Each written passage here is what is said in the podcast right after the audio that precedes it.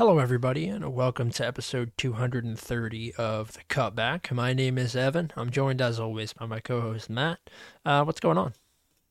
Glad this fortnight uh, game week is over. Mhm. We go back into regularly scheduled uh, matches where we get five, six matches a day, and nothing this weekend. But we got the FA Cup, and and then next midweek we'll get back into it. But yeah, there's a lot going on with all the cups and and whatnot. There's a lot to talk about.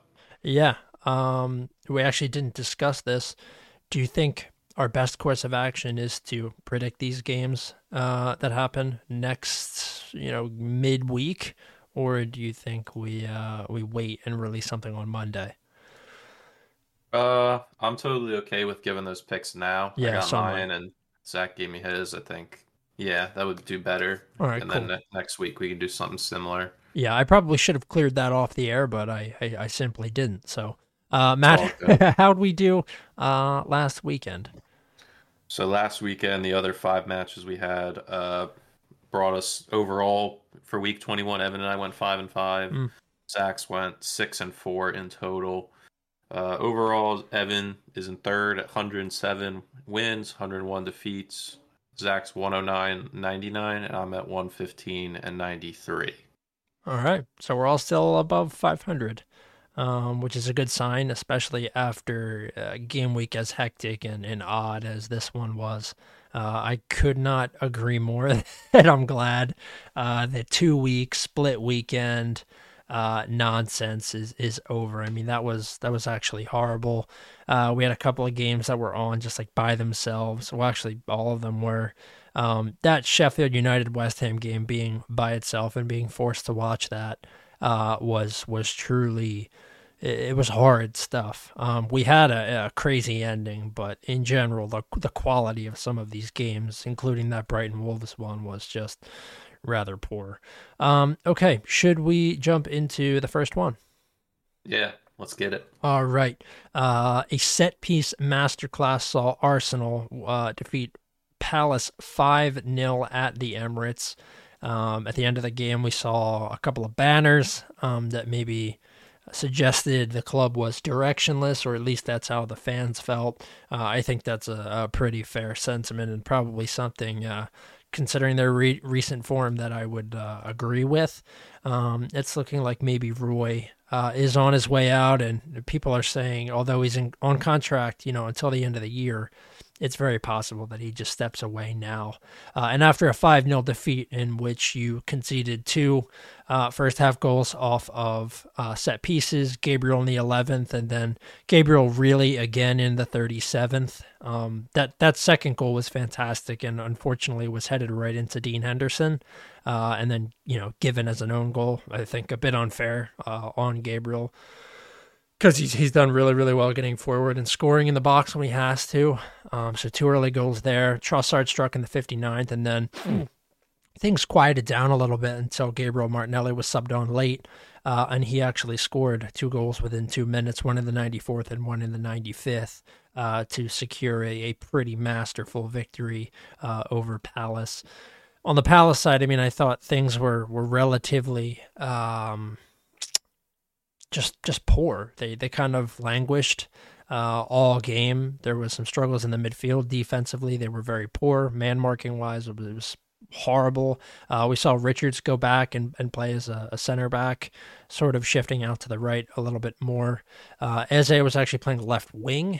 Uh, he was their best player. I mean, he's he's always pretty much the sharpest player on the pitch, especially when Olise's not there. But they weren't able to get anything done. Mateta made no effect. Schlupp, poor, subbed off.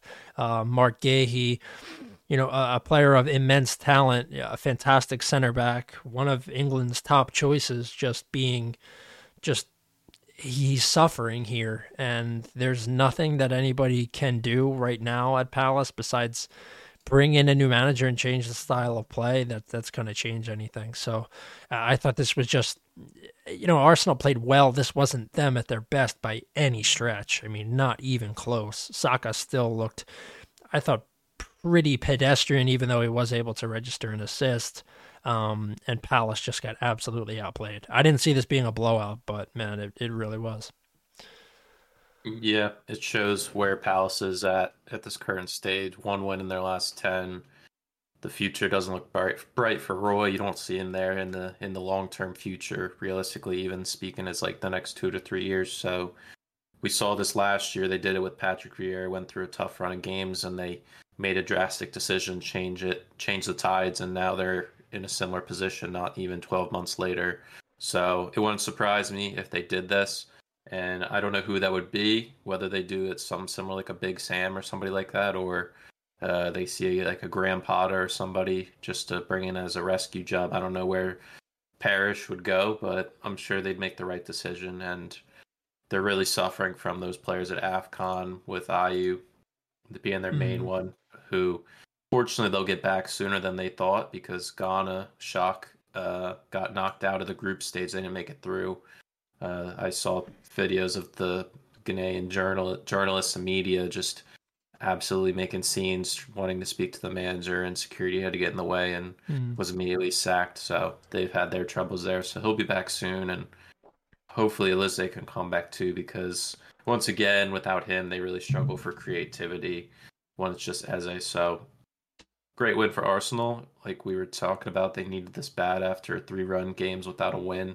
Uh, but unfortunately, picking up knocks to Rice and Gabriel isn't nice. Yeah. I'm sure they'll be ready for the match this week coming up. But yeah, it's uh, in these types of games, you don't want any injuries to be to really spoil uh, a great day. Yeah, absolutely true. Okay, let's move on to the next one. This was uh, this was a banger, very entertaining. Um, you probably wouldn't have expected based on current form, but Brentford three, Nottingham Forest two.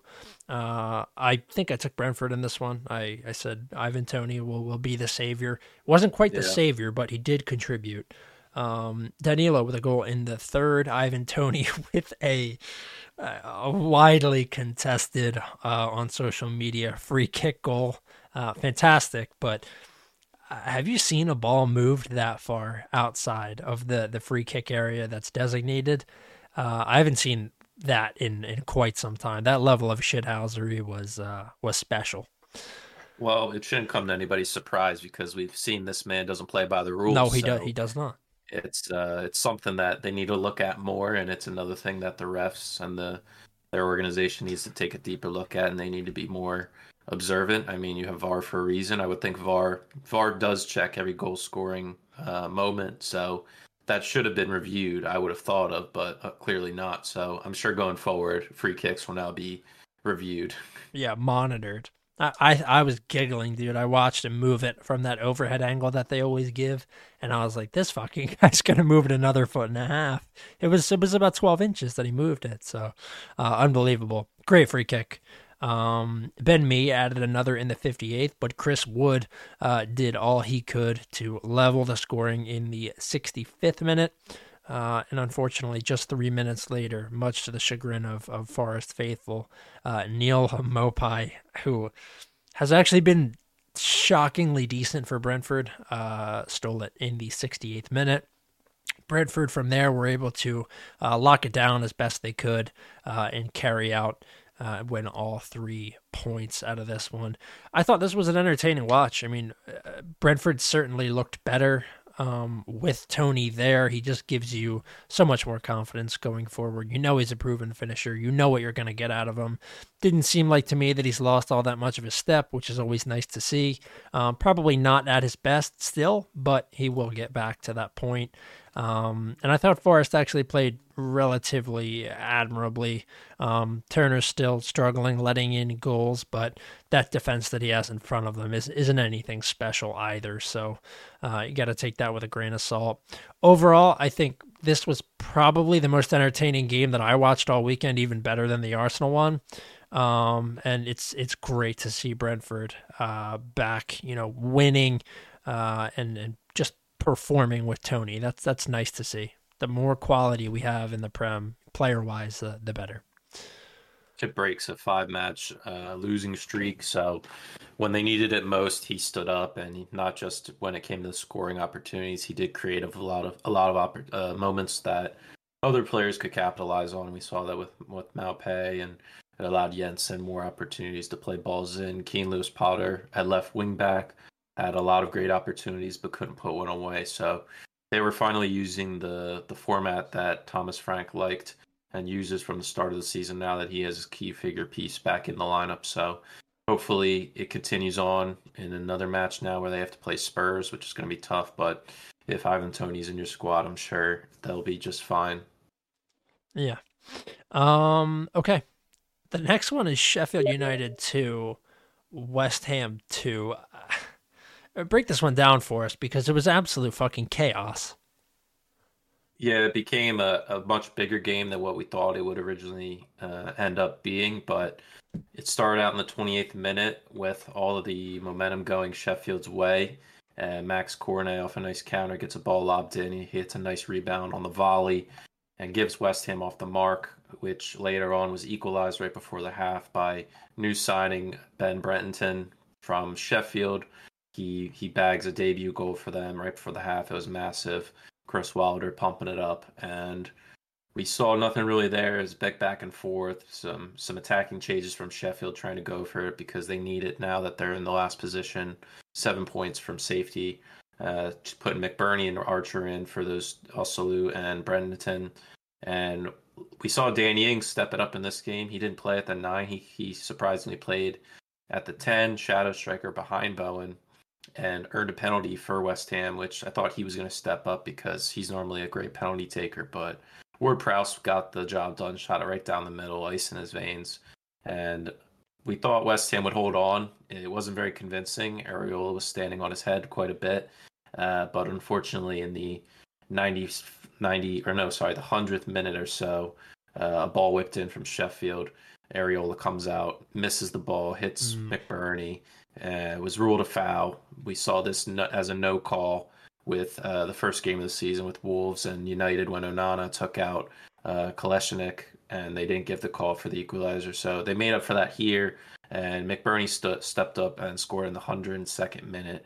It mm. crushed West Ham hearts, but a massive point for Sheffield, where I think they deserve three points, maybe. Yeah. Some would argue. So uh, a great match turned out to be. Um, uh, a bad day for West Ham now. Two straight draws.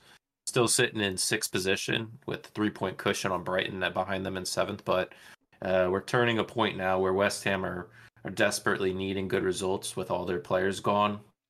Uh, and our, like I mentioned already, Ghana's out, which uh, Mohamed Kudus is Ghanaian, so he'll he should be back within the next match or so for them to gain some sort of form back in because uh, what the team they had out here on the day, it wasn't very good, as well as Coufal picked up a double yellow, so he'll miss their next match. Yeah. Which isn't going to be good either.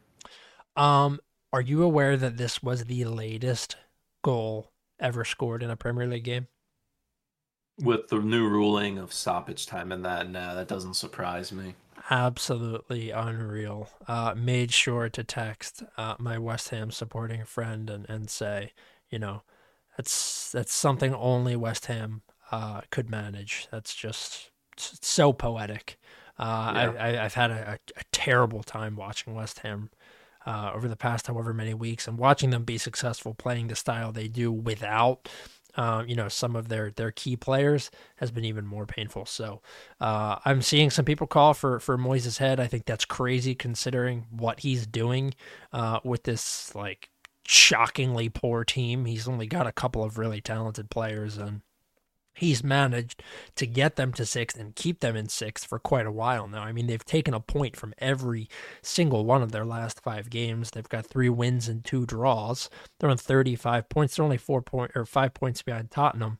Uh, you know, I don't necessarily see them keeping it up, but uh, no matter how you cut it or look at it, West Ham have been massively overperforming this year, and you cannot just because you haven't won the last two games say you know this style of play isn't isn't what we want. It, it's not good enough because if you're able to do this and succeed then you just have to take it. I mean there have been plenty of teams that play this terror just horrible 10 behind the ball awful stick everyone in the box bullshit ball. Teams win champions leagues uh, doing this. Atletico Madrid made a final doing this. Uh, many Chelsea teams were very successful doing this. It works as much as it's not entertaining to watch. You know, it does. It does work. So, I think that the claims about Moyes have just I've seen it all over pundits, players, Um, you know, not not current players, but ex players and as well as fans. It's extremely odd to me. Um, another note being another note being Rhian Brewster with a, a yeah, quick red card I there. Saw that. Very very nasty challenge, two footer there on uh, I believe Emerson. Not what you like to see. Mm. Liverpool born and, and bred. That's how they make them there. Uh, and we'll move on to them. Bournemouth nil, Liverpool four. Uh, a rather sordid first half. Uh, saw it end nil nil, and then Liverpool turned on the Jets. Darwin Nunez in the 49th, Diogo Jota in the 70th, again in the 79th, and then Darwin finished it all off in the 93rd. Um, you never know what you're going to get out of Nunez, but every single time Diogo Jota steps on the pitch, I feel more confident that Liverpool will be able to summon a moment of magic. And he was absolutely fantastic. He's one of he's genuinely one of the most clinical finishers I have ever seen. He is so, so good and so, so underrated by a majority of Premier League fans. I just don't think, besides Liverpool fans, people give him the credit he deserves. I mean, he's taken on a bench role, he's suffered through injuries, but when he comes on and when he plays and he's given the chance, he is so consistently good. Um, I just I think he's massively underrated. I know Liverpool fans love him, but uh, he's just he's absolutely unreal in my opinion and he can play any of those front three positions. You can drop him behind. He's just very very talented and considering what they paid for him, I think genuinely he's been a steal. He is world class. Um, the rest of the team I thought played really well. We saw McAllister, he's back now. I thought he looked great. Um, they're they're you know missing a couple of players still. No Salah, he's now injured. Uh, the players that did come on, Gakpo and Gravenberch, they were all right.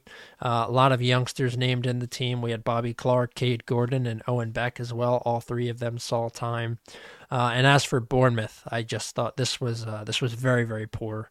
Only managed one shot on target, eleven shots total.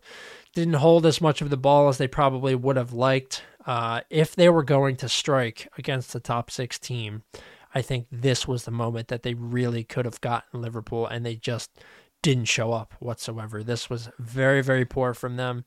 You know, they're still doing all right. They're in 12th. That surge has kind of come to an end. They had, I think, five wins in a row, and now they've got, you know, two losses in their last two. So not great when you're looking at it, but they did survive the the crazy hectic holiday period uh, and, and played relatively well. So with the incoming uh, potential deductions to a couple of these other teams, uh, I think, you know, Bournemouth will still be very happy where they're at in the table. I just would have hoped, you know, as a, uh, bystander or somebody rooting for another team that's in the top four right now, that that Bournemouth would have showed a little bit more fight because they really just didn't make any impact uh, on the game late. Very very unfortunate. They picked up an uh, an injury to Max Aarons, yeah. muscle injury there, so they'll be hurting it right back. Adam Smith's a questionable play next week. For Liverpool, Darwin Nunez is now the first player this season to score 10 goals and earn 10 assists in all comps in the Prem. So that's something that flew under the radar a bit. And yeah, to double down what you said about Jota since he joined back in 2020 for only about 40 mil, it's uh, heavily under the radar, and he plays a great role in this team that I don't think Klopp and them take for granted, but everybody else kind of does. So, um, also, what do you think about Bradley there at right back? He's been filling in for Trent, and there has been too many moments where the brights the lights have been too bright for him to take away from his performances. Well, here's the thing.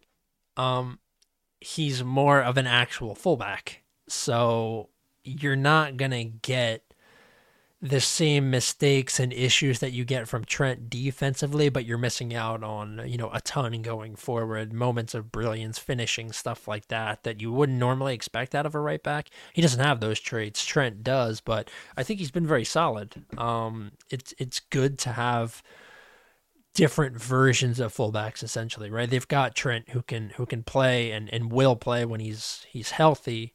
Um, but if you need, let's say, you know, you play the first 45, you're up 2 1. Maybe you feel like you don't need Trent, or you can slot him into the midfield and then throw, you know, somebody like Connor Bradley back there who's going to actually defend. They're just different types of players. I think you know, as a liver, if you're a Liverpool fan, you got to be absolutely thrilled that you have uh, a, a, another defensive option back there. I, I think he's been pretty sound. Yeah, I agree. Um, all right, shall we move on to the next? Oh, and also shout out Joe Gomez. He's been somehow or another really, really good filling in at left back. They're missing both of their first choice fullbacks, and I think really haven't lost a step. Uh, what's up Rob, that? Robbo, Robbo is back now. Yeah, he was yeah. on the bench for their cup game Wednesday. I saw that. That's good stuff. Um, hopefully he's able to actually stay healthy. Uh, great fullback, but definitely struggled within the past couple of years with injury stuff. Uh, okay, Brighton nil, Wolves nil. Tell us about this one, buddy. It was uh, not a great watch if you were rooting for Wolves like I was. Yeah, like you said, there's there wasn't much going on. It was, it was poor, man. There's a bit of back and forth. We saw Pedro Neto back in the lineup for the first time since the, the fall. After his long injury, he did play almost the full 90, but couldn't find a finish. Neither could Brighton. And from my notes, really, all I wrote down was just Brighton had a lot, had 72% possession and around the same amount of shots as Wolves, but they were really missing that X factor up front. Welbeck, I don't see what the he makes 60 minute cameos and isn't adding too much value. I don't see where the issue in Evan Ferguson starting maybe and taking that role is. He's more explosive and has more of a, a bit of a jolt, adds a bit of a jolt to the team. I'm sure with the players coming back from injury as well as cup competitions, they'll be in a much better shape. And Cisse should be returning within the next month or so, as well as Ansu Fati. We forget about these guys in this team. Um, they did as well sign another young player from South America, Barco, but yep. I don't know what impact he'll have in the squad moving forward. We did see the return for Estupiñán again, made a great impact, had a few opportunities as an attacking left back, similar to what Trent is to Liverpool. But yeah, I mean, not too much. Wolves did hold down, hold the fort down, were more physical than Brighton and, and slowed the game down a bit.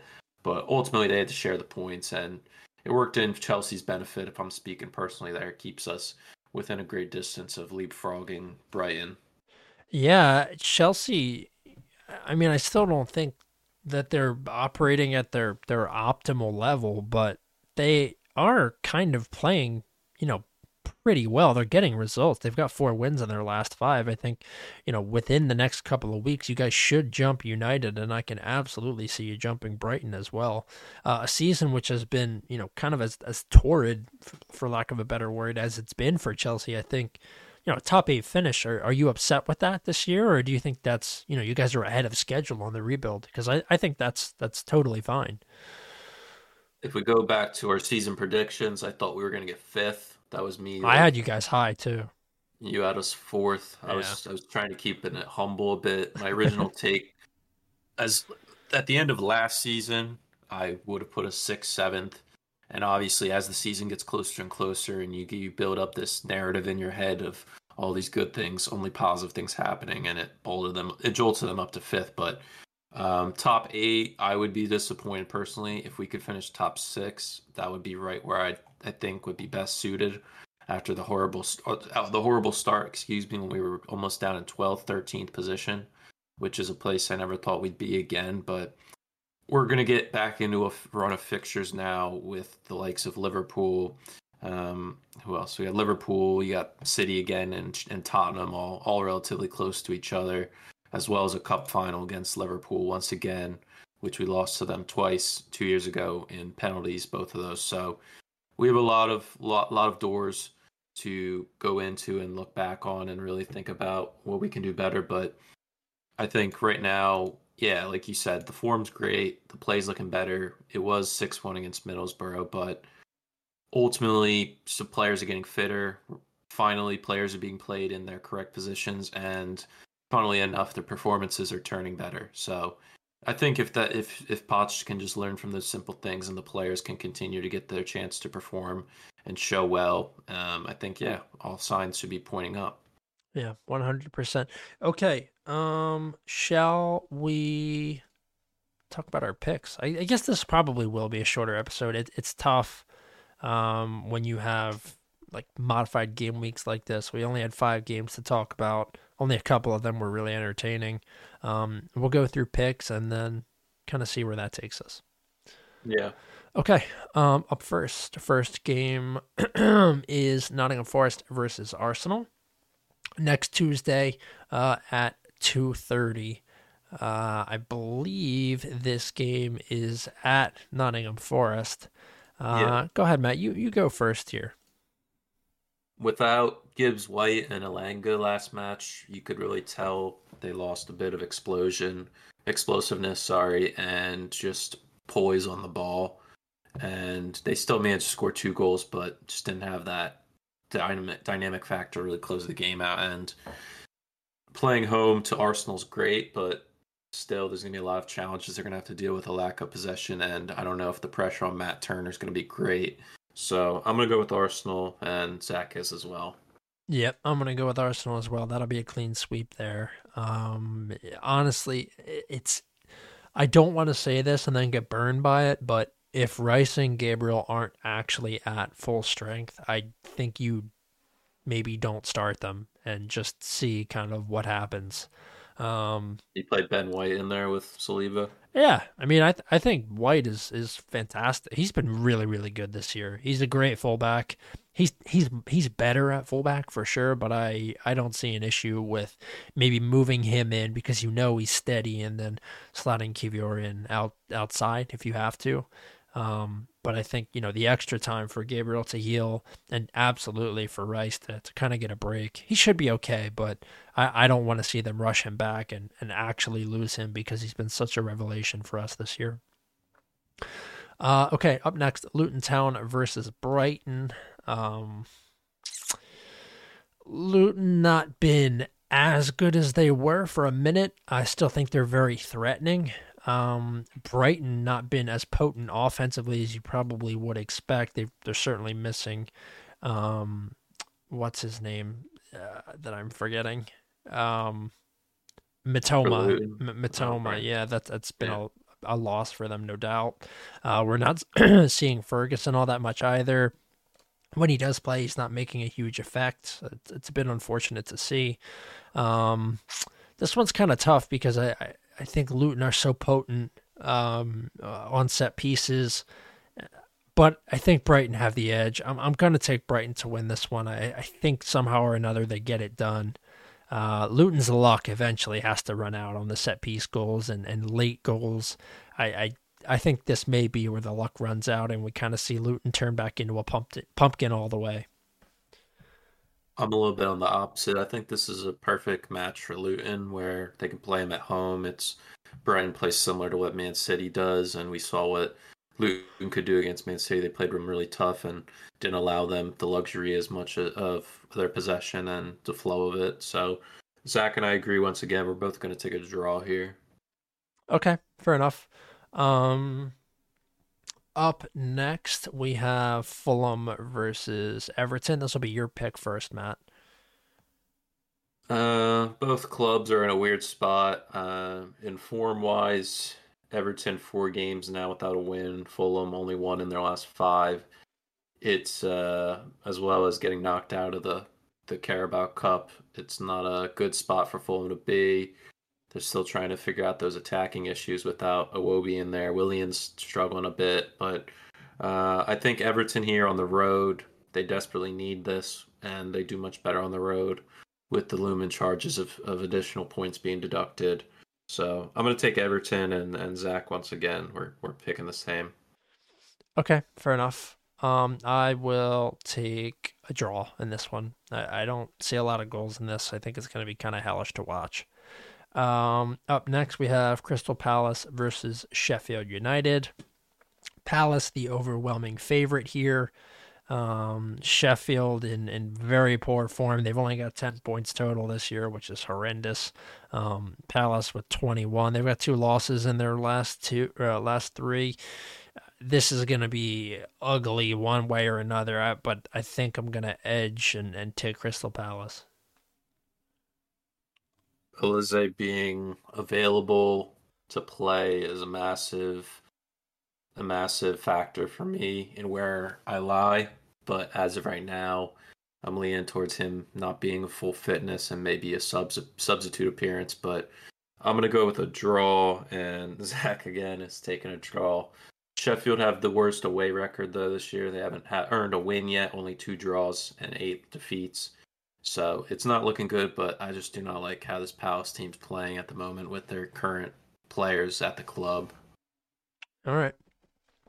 Uh, our next one, we have Aston Villa versus Newcastle. Now we're getting into a match that, you know, may be an interesting watch. Villa currently coming off of a draw and a loss in their last two games. Then we have Newcastle, uh, who are coming off four losses in a row. Eddie Howe's seat reportedly not hot.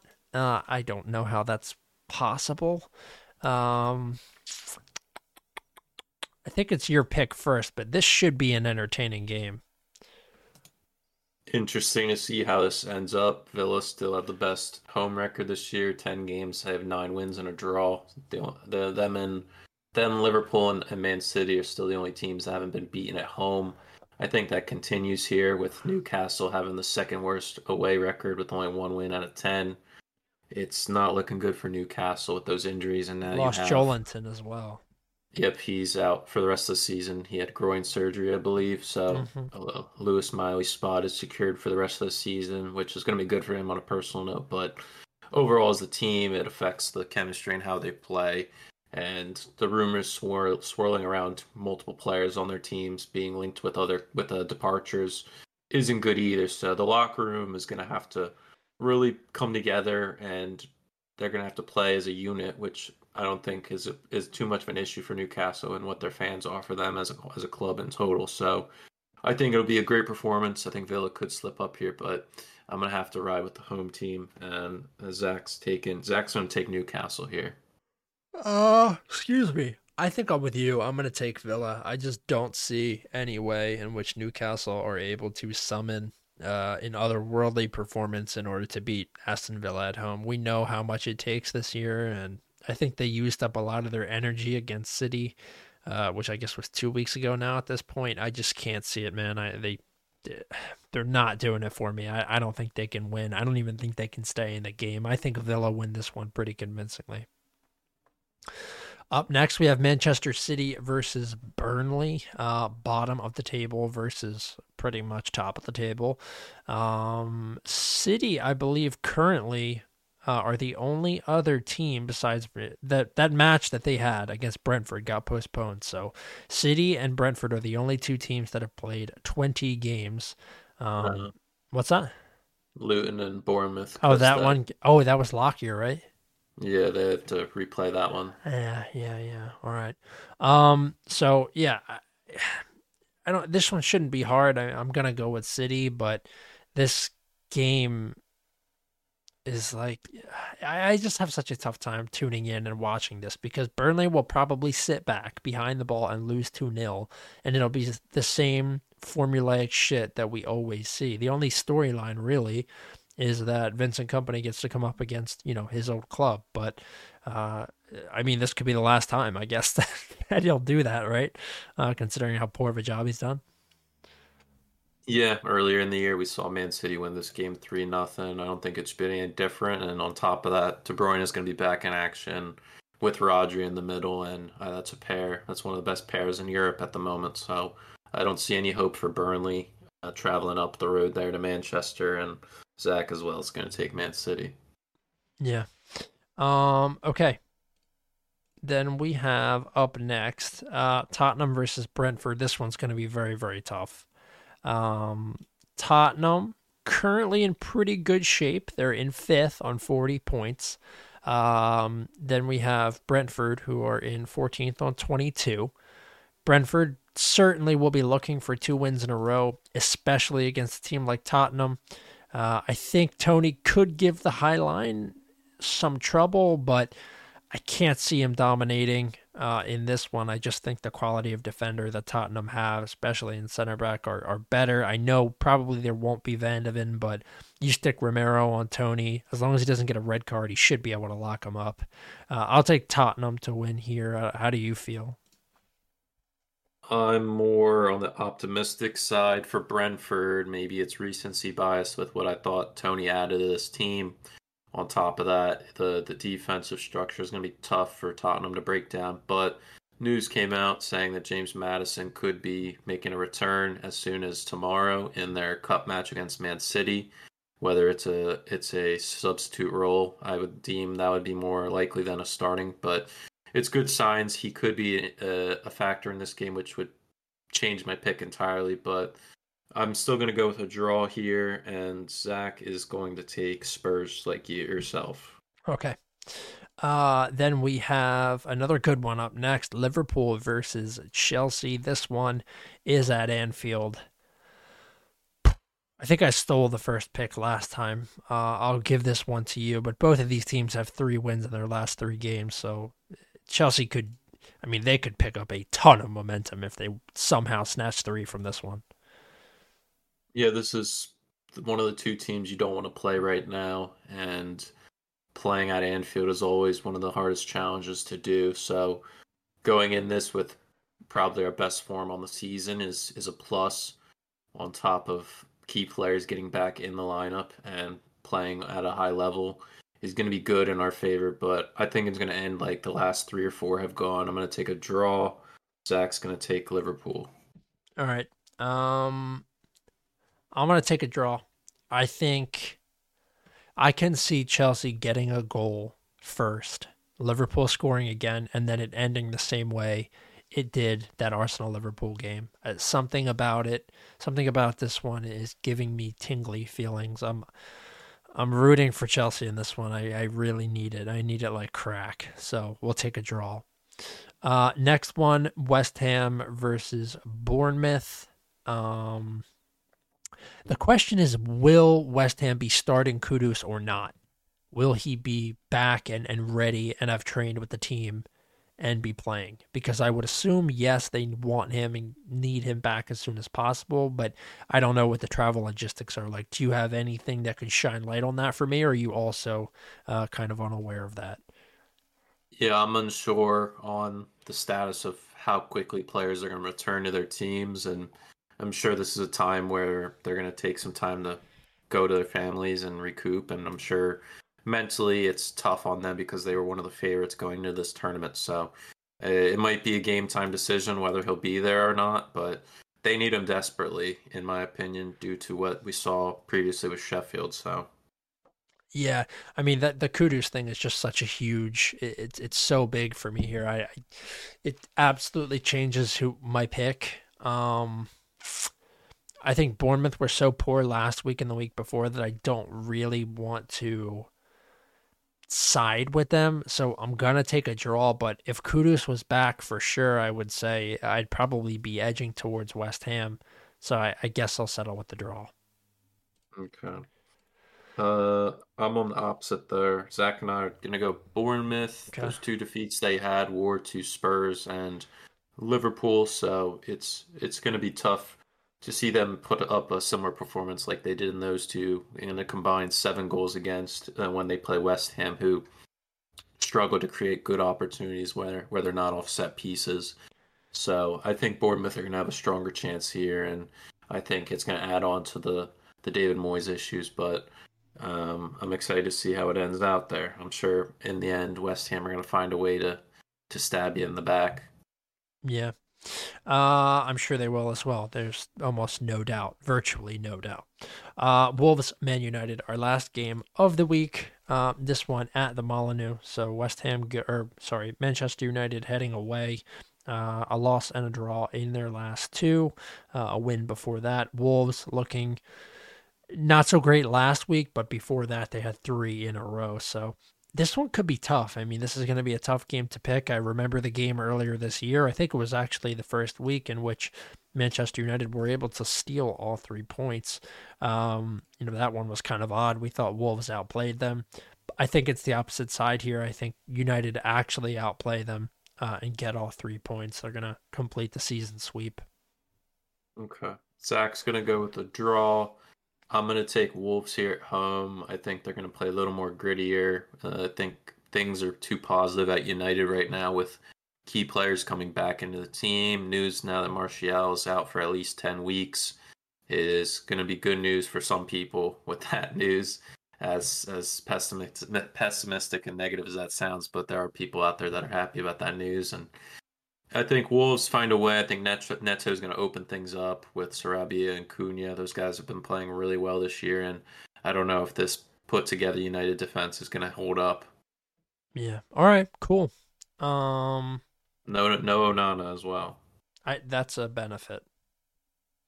That's a huge benefit. He's been dropped, I believe. Is that correct? Well, he's at the Cup of Nations. I know, but apparently he got dropped there. Yeah, he was. Yeah, he was on the bench. I saw him coming out with the boombox. That's that's crazy, man.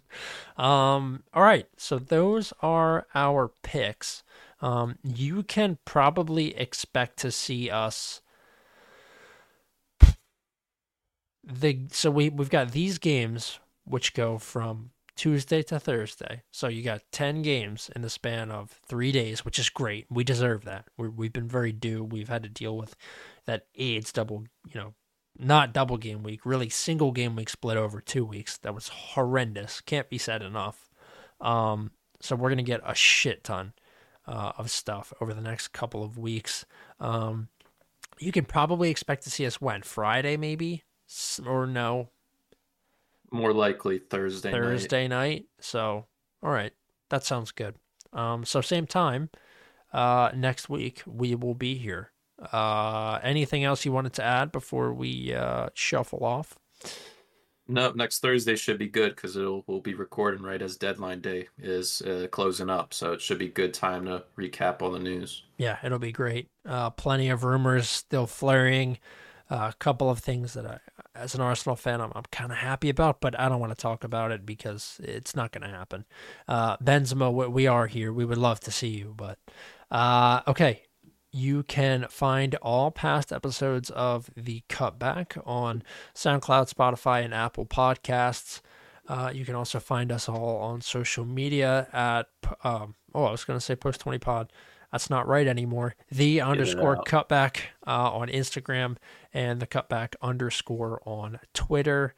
Uh, quickly, for those of you that listen on iTunes uh, or Apple Podcasts, whatever it's called now, you can, it still has the old Post 20 logo, like the super, super old one. I was on the phone. It, it's very hard to get in touch with Apple support on the phone, not over email, and I was able to do it. However, apparently on their end everything is updated it's just going to take time for it to actually throw out into our feed i changed resolutions i changed the picture i changed it again everything else looks fine soundcloud looks good spotify looks good uh, it's actually on podbean as well which i guess is like a repository app or i don't remember if it's still called podbean but um, it's it's not updating on Apple Podcasts. So I'm sorry that you guys still have to see the old squiggly MS Paint Post 20 logo, um, but eventually it, it, should fix itself.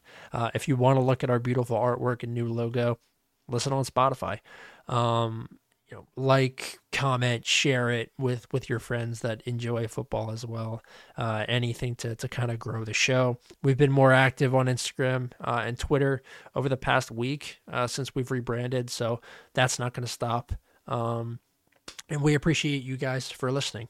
Um, check us out on all those things we just told you about, uh, and we'll see you same time on Thursday. All right, take care.